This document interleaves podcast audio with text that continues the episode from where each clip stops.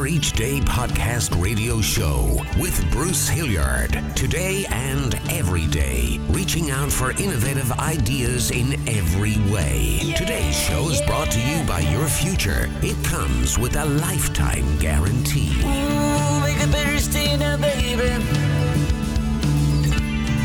Better every way. Welcome, welcome. It's Bruce Hilliard, your host, with episode number 184. It's May of 2021. We're still wearing masks, and I think we see the light at the end of the tunnel. Today's guest is the incredibly talented Nuhi's Nomad. He's an Iranian American, incredible recording artist. Like so many of us, he does the writing, the recording, the performing, mixing, and he reaches out a little bit for other session workers, but for the most part, it's all Nuhi's Nomad.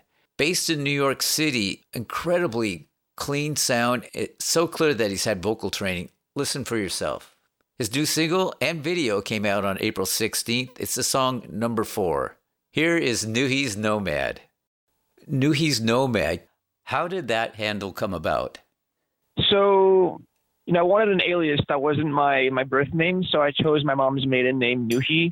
And then I chose Nomad because, you know, I spent my childhood traveling and I've been growing up traveling and I transferred colleges even. So I use that term Nomad because I don't really have that central core group where I, wherever I like grew up, I have a bunch of different groups in different places. So, the high school you went to was interesting. LaGuardia High School of Music and Art and Performing Arts. Now, that's the, the Fame High School, correct? Yes, indeed.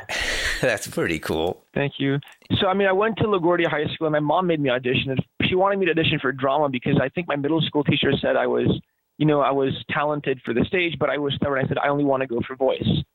And back then I couldn't really sing in tune and they hadn't, you know, mastered or had any mastery or any understanding of how the voice worked. So I auditioned.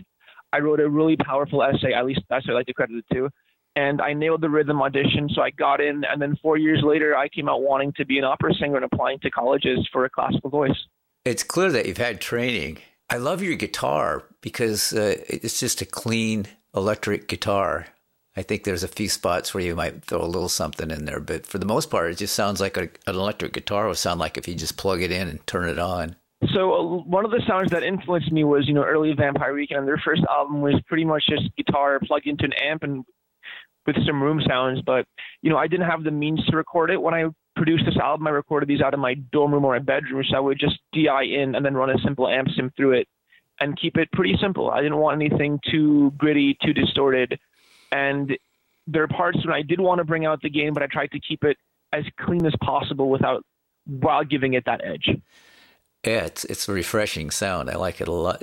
Uh, do you do all the instruments? Thank what all do you do? Um, so on the album, I played all the instruments except the the drum kit, and there are a few songs like the song that I can't write and Hail, which have guitar solos played by others, and the bass line. Actually, the bass line in Hail was played by the the same soloist for the song that I can't write. But aside from that, I played the bass lines and guitar and everything else. And it was recorded just like you say in a, in a room by yourself. Yep, That's a lot of work, isn't it? it is. It is. It can get a little um tedious sometimes when it comes to setting up and moving things around and not even like pre-mixing and pre-production it's a lot of work and then once i'm in the mix and i'm trying to make sure everything is played well i'm comping all the good takes and then you know as a perfectionist because i'm classically trained everything has to be exact so i spent countless hours making sure i could get them as close to perfect while maintaining that sense of humanity and that little bit of inaccuracy or imperfection in there which is a contradiction of its own but uh, Yeah, that's how i like to approach music yeah. It makes it hard to go. Where do I stop? How perfect should this be? Or am I going to spend two years trying to get the vocal just right? you know. yeah You know how that i did goes. that i'm pretty, I'm pretty sure he did that yeah. Have you been able to? Uh, I don't know what you do performance wise. You play solo and you perform, and the the other half of the question is, are you finding places that you can play now? So when I perform, I, I I have actually I have a band that plays with me. My younger brother plays bass. My middle school best friend plays drums for me, and then I have the guitarists rotate. I've been working with an NYU jazz student, Sholly Gutman, for the past couple months. Recently, he had a family emergency, so I had to sub him out temporarily for two different guitarists. But I hope to have him back on May 11th. But as far as gigs go, we've been playing some live stream events. We play for the nonprofit that I volunteer for, and we're hoping to start busking in the streets of New York when the weather gets nicer. That sounds cool. Let's talk about your music a little bit. The song number four is a, a single that was released here fairly recently. Can you talk about that one? Yeah, so number four is one of the songs that I wrote the lyrics to back in 2017, 2018. And it talks about my my childhood summer home. Because growing up, I was between New York City and South Jersey, and it's kind of a coming of age. You know, we sold the house in 2012, I think, like post the 2000 recession when prices finally hiked up, and it made sense to sell it, and it wasn't such a loss. But for me, I was I just turned what, 13, 14, and I'd spent my childhood growing up and just enjoying the beach and having that having access to a place away from the city, and I don't have that anymore. So that song reminisces on my childhood, and it's coming. It's kind of asking for closure, right? The line who lives there now, you wonder, you can't know for sure. Even though I went back and visited the house and filmed the music video there, I still don't know who lives there. And I don't think I ever will because a house takes a life of its own, right? People will come and go, owners will come and go, they'll change the painting, they'll remodel it, they'll renovate it. So that's that's what that's about. What's the significance of number four? Not only is it the fourth song on the album, but the address for the home was uh, a Four Harbor Lane. So it's the fourth on the street.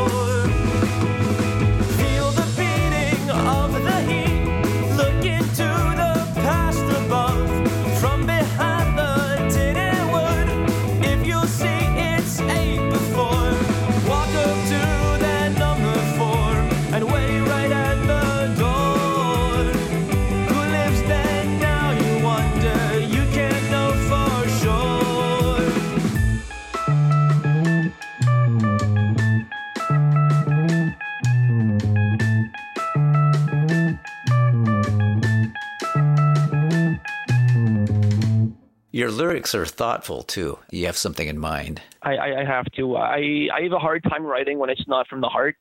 And all the songs that I've written on this album represent landmarks in my life. And even then, I've worked with some of my, my good friends. My middle school, my other middle school best friend, Jeffrey Cowling, has helped me proofread and, and edit and write some of the lyrics for most of the songs on the album.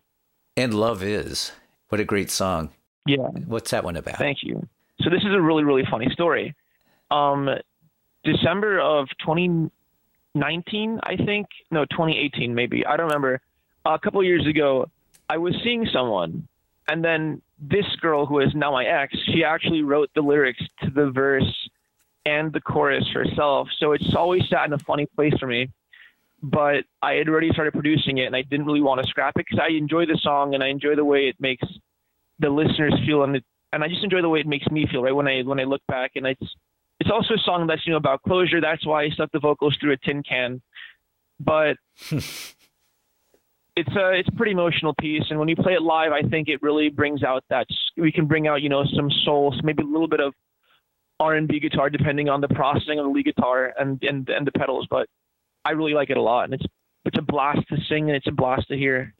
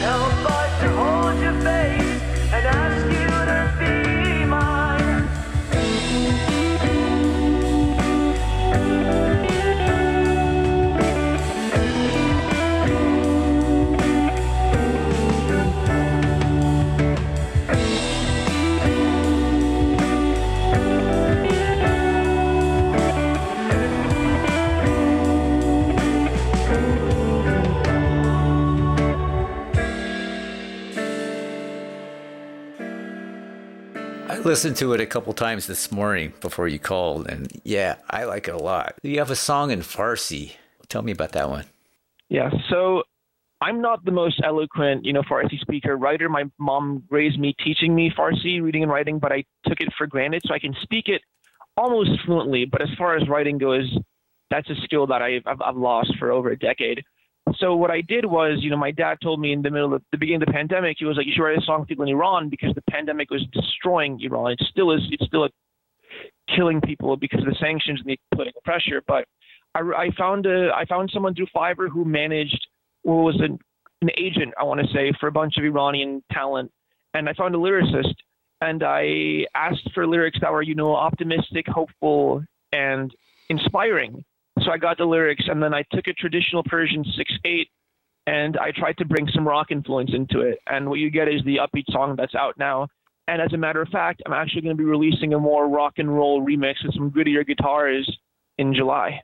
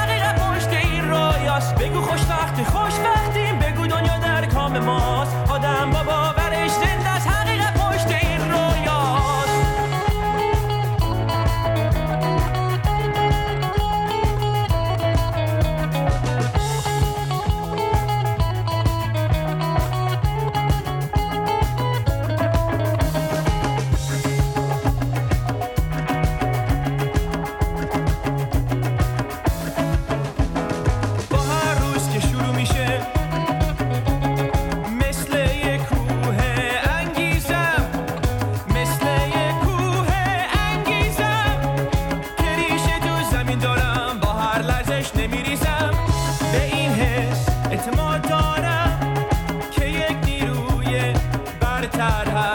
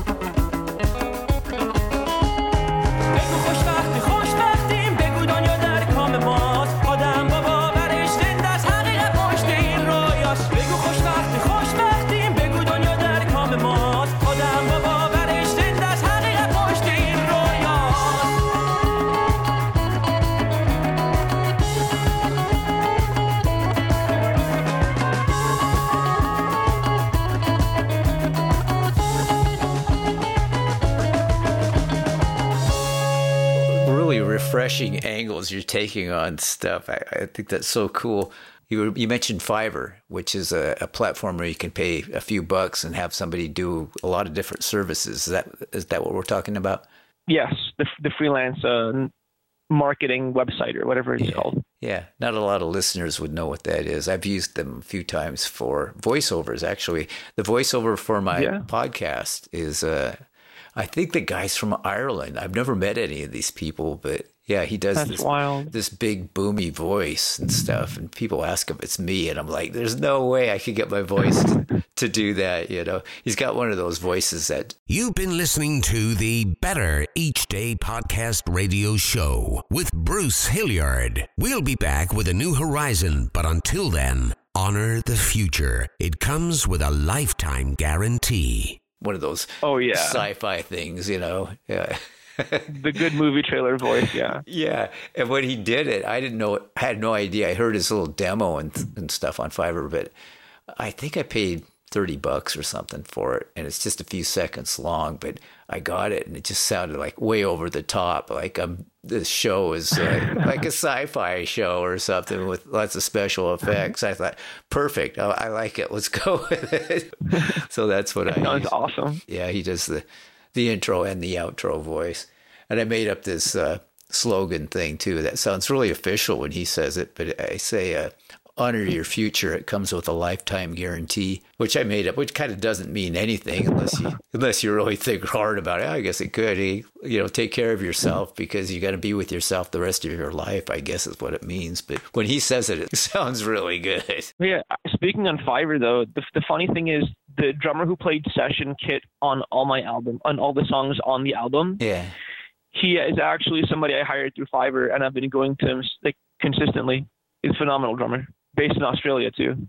So you're sending tracks back and forth to Australia. Yeah, what I do is like at first I'd, I'd have my friend you know lay a track in mono because I didn't want to pay for studio or rent it, and that's just an expense that I didn't want to front. So then I found this guy in Fiverr for really reasonable rate. I'd send him the mono track, and he'd crack something that's similar, if not better, and send me all the stems unmixed and unprocessed, so I could just throw it in my DAW and have fun with it. Yeah, wow. I gotta say, you're a great singer, outstanding, and it's clear that, like I said, that you've had some training and, and it worked. It worked well. So, and it's kind of ironic that it's that was not your initial interest. Yeah, thank you. I I, I always loved singing. I wasn't really the the most uh, adept at it, but it was my sophomore year of high school when I was when I decided that I wanted to be a singer. And then you know I was classically trained. I sing with the Bronx Opera, but because of the pandemic, the whole opera career has been put on hold. And while I was pursuing classical voice, I also wanted to do more than just sing. I wanted to produce and you know write songs, and ultimately that gave me a lifeline during the pandemic and gave me an, gave me an opportunity to finish the album, produce music, and start building a band to go play live gigs. So you made good use of the time. That's cool. I think a lot of people are talking about downtime and I gained 20 pounds and all this. There's really no excuse, you know. There's, a lot of things you Yeah. can do in this day and age, like digital recording in your bedroom or whatever. You Yeah. know, there's a lot that can be done. to be fair, I did lose 10 pounds of muscle because I was a two sport athlete in college. But, um, you know, you win some, you lose some, right? yeah. Well, you, you're getting back in shape though, right? Oh, I am. I am for sure. Yeah, I, uh, they closed the YMCA down, which was kind of a bum deal for me because that was kind of my social life too. Exactly. That's the thing, right? Because for me, working out has always been a social thing. And, and an at home workout is never going to cut it for me. I've always wanted to go to the gym with my friends. We can work out together because that's like what I did on the team. You know, I played soccer in college. I wasn't I wasn't good. I, I made the team because the other center back had scored two own goals and because of my stature. Just don't just don't. That's why I don't use my real name because then you know they can't come back and give me give me crap for having said you know I didn't make the team because I was good. But um, I was just used to working out with people socially and having that sense of like community at the gym. That when the pandemic hit and the gyms closed, I just lost all motivation to go out or to work out at home. Yeah, it's harder to do it at home. There just isn't the rhythm for it. But the social thing, I thought I was the only guy that happened to. I thought maybe my social life is so pathetic. All I have is the gym crowd. And then I came to find out they were all kind of the same way. So when we all got back together, it was like now we're all like hugging each other. God, I missed you. so it's, I know, right? it's been a good experience. I'm glad to hear that. Yeah, well, I could talk all day. Uh, you're a good man, so I thank you for your time. And Thank you. uh, yeah, good luck with your future and everything. But uh, the music's great. Seeing my crystal ball says you're gonna do well. Thank you so much. I'm truly honored to be on this show, and I appreciate your support. Thank you so much. All right, take care, man. Of course. Bye bye.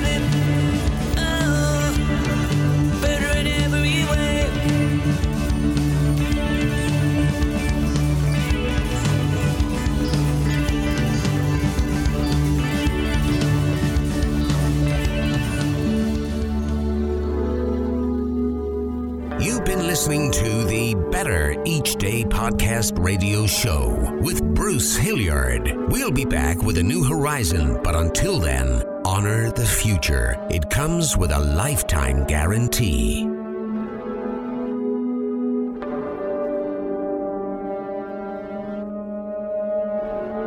and we're all just trying to make the next day a bit better.